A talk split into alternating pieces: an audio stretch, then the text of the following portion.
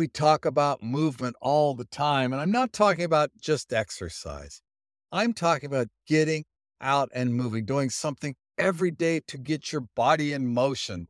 The more you move, the better you feel. We were talking to one of our friends in North Dakota yesterday. We'd been watching the football game and it was North Dakota State. She's been a big North Dakota State fan for years and years and years. So we gave her a call.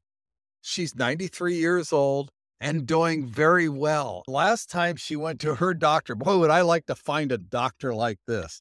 He looked at her and he said, You know, what you need to do is not stop moving. That's the key. That's the key to long, healthy, happy life to keep thriving well into your 90s. I'll tell you, at 93 years old, this lady is a dynamo. And there are lots of people like that. How do they get that way? They watch what they eat, they work hard in their lives, they move, they move, they move. They love to walk, they love to move, they love to get out, they love to do things. They don't just sit around all day. That's today's message. You got to move.